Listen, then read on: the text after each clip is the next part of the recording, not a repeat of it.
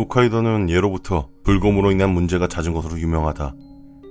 외지 사람들에겐 딱히 감이 오지 않겠지만 홋카이도 사람들 사이에선 산을 다닐 땐 방울을 차고 다니는 것이 필수다.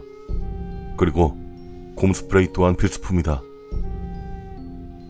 불곰은 왠지 북미나 러시아 같은 곳에나 살 것 같은 이미지이지만 사실 전 세계 어디에도 홋카이도만큼 불곰이 밀집해 있는 곳은 없다.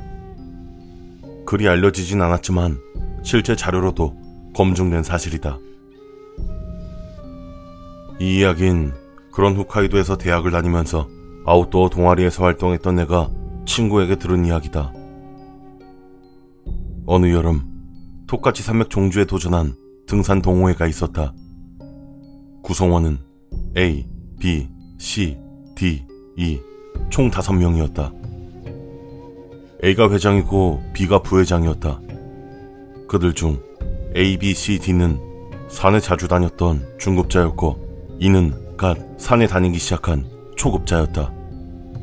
동호회 중 거기는 일찍이 불공과 산에서 마주한 적이 있었지만 큰 마찰 없이 지나갔었다. 여기부턴 A가 수첩에 적고 있던 일기를 정리한 것이다. 산에 들어온 첫째 날이다. 딱히 사고도 없고 계획대로 가고 있다. 다들 경치를 즐기면서 열심히 하고 있다.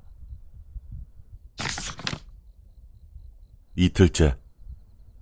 이미 등산상의 루트를 나아가고 있지만 어젯밤 일기예보에서 오늘 날씨가 영 좋지 않다는 이야기에 일단 머무르기로 했다. 예보대로 비바람이 강해져서 텐트 안에서 식사를 했다.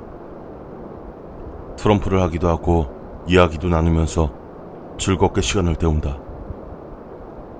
일기 예보를 확인하고 내일 아침 비가 찾아들면 출발하기로 했다. 이틀째도 딱히 별일 없이 끝났다. 사흘째. 아침에 가장 먼저 일어난 씨가 바깥 날씨를 확인하려고 텐트에서 나갔다. 돌아온 씨에게 어떤지 물어봤다. 조금 안개가 심해서 이대로 기다리는 것이 나을지도 모른다는 대답이 돌아왔다. 텐트 입구를 열고 바깥을 보니 주변은 안개가 짙어서 새하였다. 우선 출발을 늦추려고 한다. 아침 식사를 마치고 텐트 밖으로 나왔지만 안개가 갤 기미는 전혀 없었다. 다들 어제 하루 쉰 것도 있어서 가능하면 빨리 출발하고 싶어 했지만 사고가 나고 후회하는 것보다 신중하게 낫다. 그렇게 의견을 나누고 오늘도 여기서 머물기로 했다. 낮이 되자 안개가 오히려 더 짙어졌다. 비는 내리지 않지만 앞도 잘 보이지 않는 안개 속을 걸어다니는 건 무척이나 위험하기 때문에 텐트 밖으로 나가는 걸 금지시했다. 밤에 작은 사고가 있었다. 이가 무슨 생각을 한 건지 식사를 하고 나서 냄비를 텐트 바깥에 내버려뒀다. 밤이 되면 야행성의 동물들이 돌아다니기에 음식 냄새를 풍기는 것은 무척이나 위험하다. 냄비는 금세 들여놓았지만 잠시 뒤에 동물의 가벼운 발소리가 텐트 주변에서 탐색이라도 하는 것처럼 걷는 것이 들린다. 여우였다. 텐트에서 나가 멀리 쫓아냈다. 방금 그 냄비 때문에 온 것일까? 이 주변엔 불곰이 나온다. 낮에 만난 적은 몇 번 있지만 밤에는 훨씬 위험하다. 어쨌거나 셋째 날도 이렇게 지나간다. 나흘째. 아침에 바깥 정황을 살폈지만 2미터 앞도 제대로 보이지 않을 정도로 안개가 심하다. 원래 일정은 오늘 날씨가 풀리지 않으면 계획을 모두 중지하고 다른 루트로 산을 내려올 작정이었지만 안개가 너무 짙어서 걷는 것 자체가 위험하다. 따로 인원할 것도 없이 이날도 역시 텐트에서 머물기로 했다. 오후에 조금이라도 안개가 걷히면 하산하려고 했지만 안개는 더욱더 짙어질 뿐 낮이 되어도 어슴푸레할 뿐이다. 트럼프 치는 것도 질리기 시작하고 슬슬 이야기거리도 떨어져 간다. 텐트 안이 안개 때문에 축축해져서 텐트 안에 강한 습기 때문에 불쾌감만 높아진다.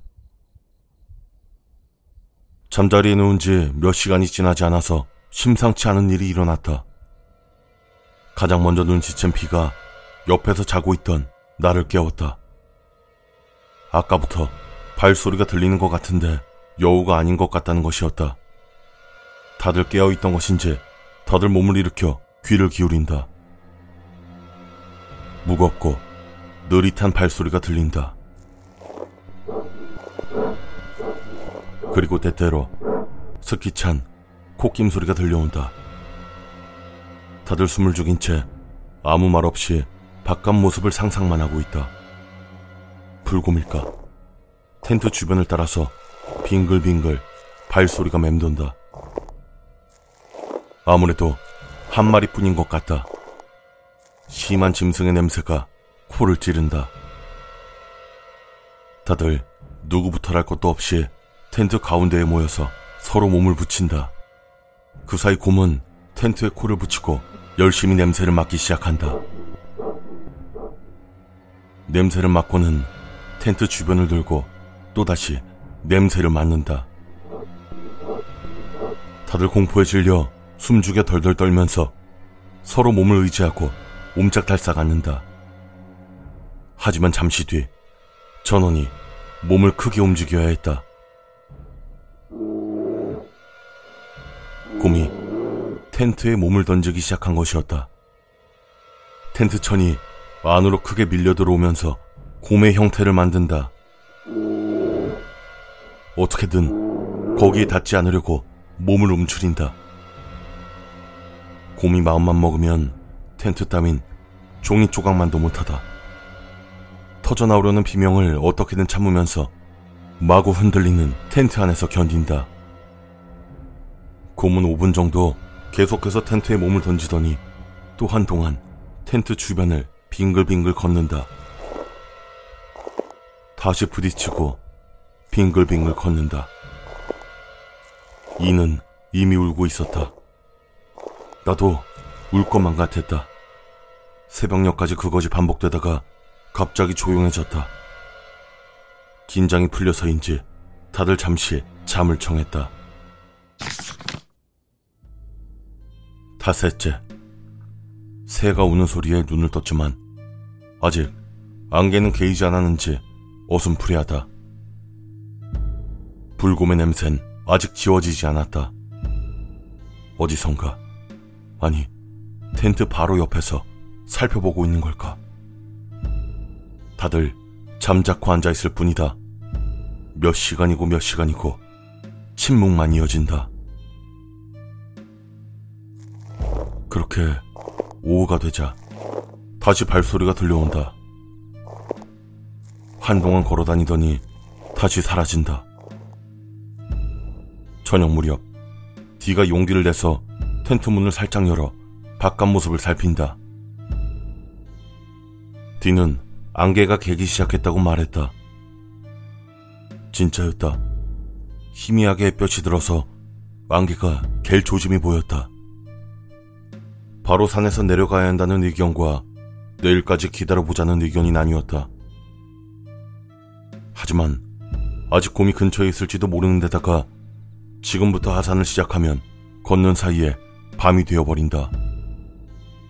그렇게 되면 제대로 쉴 수도 없는 등산로의 중간에서 노숙을 해야 하는 것이다. 게다가 아직 완전히 안개가 거친 것도 아니다. 악천 후에 밤이라고 하는 악조건까지 그렇게 겹친 상황이라서 섣불리 움직이는 것은 사고의 지름길일 뿐이다. 회장으로서 도저히 하산을 허가할 수가 없었다. 물론 나조차 공포에 질려 있었으니까 그게 냉정한 판단이었을진.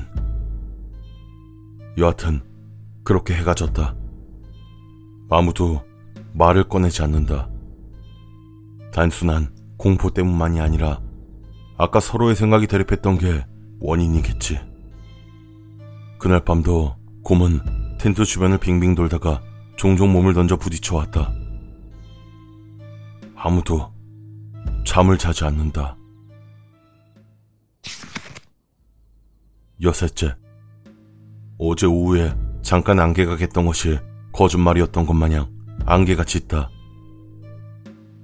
아침에 일어나서 다들 아무 말이 없다. 혹여나 냄새 때문에 곰을 자극할까 아무것도 먹지 못한다. 하지만 오늘 아침부터 주변이 무척 조용하다. 곰의 냄새 또한 옅어진 것만 같은 그런 느낌이 든다. 몇 시간 뒤 씨가 말했다. 밖에 나가겠다고. 다들 반대했지만 바깥 상황을 확인만 하겠다면서 곰도 지금은 주변에 없는 것 같다고 그렇게 말하며 씨는 끈질기게 허가를 요구했다. 금방 돌아오는 것을 조건으로 난 그것을 허락했다. 씨가 안개 속으로 들어간 후 비는 나를 비난했지만 갑자기 입을 다물었다. 잠시 뒤 발소리가 들린다. 씨가 돌아오기를 기다리던 우린 텐트 문을 열려고 했지만 바로 손을 멈췄다. 짐승 냄새가 난다. 디가 갸냘픈 목소리로 씨의 행방에 대해 묻는다. 곰의 콧김이 어제보다 훨씬 격하다. 곧바로 몸을 부딪혀 온다.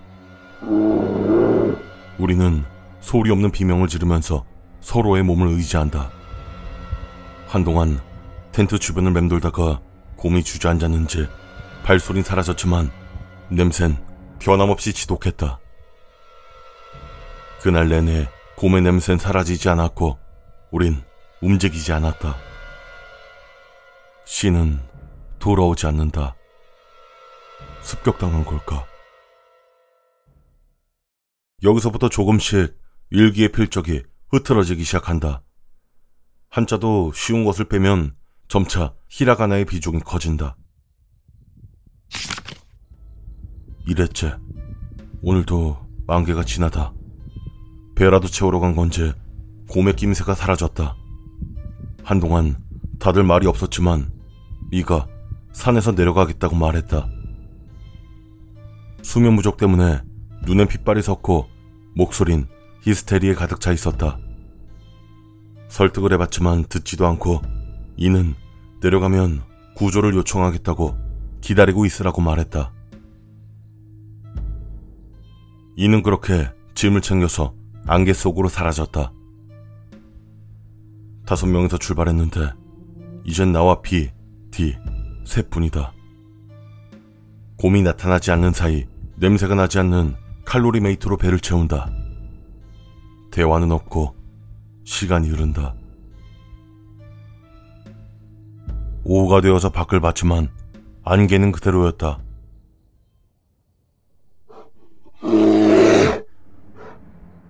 저녁 무렵 곰이 왔다. 중앙에 모여 앉아서 곰의 충돌을 어떻게든 견딘다. 습도가 높아서 붙어 있는 사이 땀이 엄청나게 흐르지만 다들 벌벌 떨며 그저 소리를 내지 않으려만 했다. 이는 산을 내려갔을까?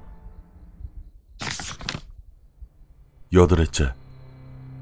안개는 그대로다. 아침이 되자 곰의 낌새가 사라져 있었다. 아무도 하산하자는 말은 꺼내지 않는다. 그가 밀려있던 일기를 쓰면서 마음을 달랜다. 이 일기를 가지고 무사히 돌아가고 싶다. 오후 2시경 비가 미쳤다. 처음엔 웃기 시작하더니 새된 목소리로 소리를 지르고는 빈손으로 텐트를 뛰쳐나갔다. 안개 속으로 사라지는 비를 잡지 못한 채 한동안 웃음소리가 들려왔다. 하지만 그것도 금세 사라져간다. 디가 천천히 텐트 입구를 닫고 가버렸네. 라고 말했다. 오랜만에 디의 목소리를 들었다. 그 밤도 곰이 왔다. 우린 둘이서 몸을 맞대고 아침이 오기만을 기다렸다. 아흘했째. 오늘도 안개가 짙다. 곰은 한동안 주변에 있는 것 같았지만 낮이 되자 어디론가 가버렸다. 텐트 중앙에 붙어서 잠시 눈을 붙인다. 몹시 조용하다.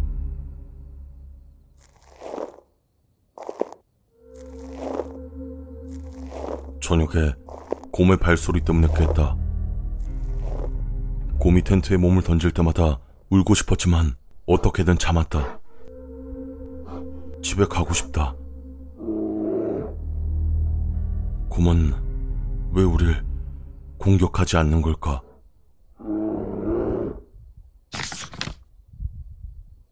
열흘째. 오늘도 안개가 짙다. 오후에 뒤가 일어나서 조용히 밖으로 나갔다. 말리지 않았다. 안개가 거치지 않는다. 곰은 밤 늦게 왔다. 미쳐버릴 것 같다. 열 하루째.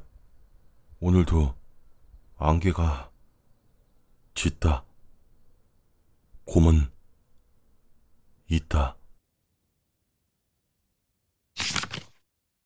열 이틀째. 오늘도 안개가 진하다. 이들은 사전에 등산 계획을 경찰에 제출했었기에 이상 사태가 일어났다는 것은 곧 알려졌다.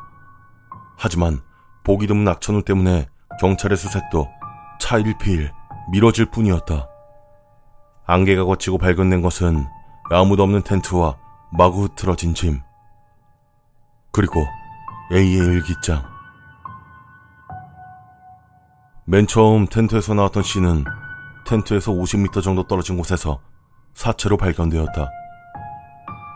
목에 치명상을 입어서 즉사한 듯 했다. 그 다음으로 텐트를 나섰던 이는 등산로 도중에 있는 벼랑에서 실족해 떨어져 사체로 발견되었다. B는 1km 정도 떨어진 곳에서 곰에게 잡아먹힌 끔찍한 모습으로 발견되었다. D는 등산 루트 도중에 있던 벼랑 밑에서 사체로 발견되었다. 그리고 A는 아직도 행방불명이다.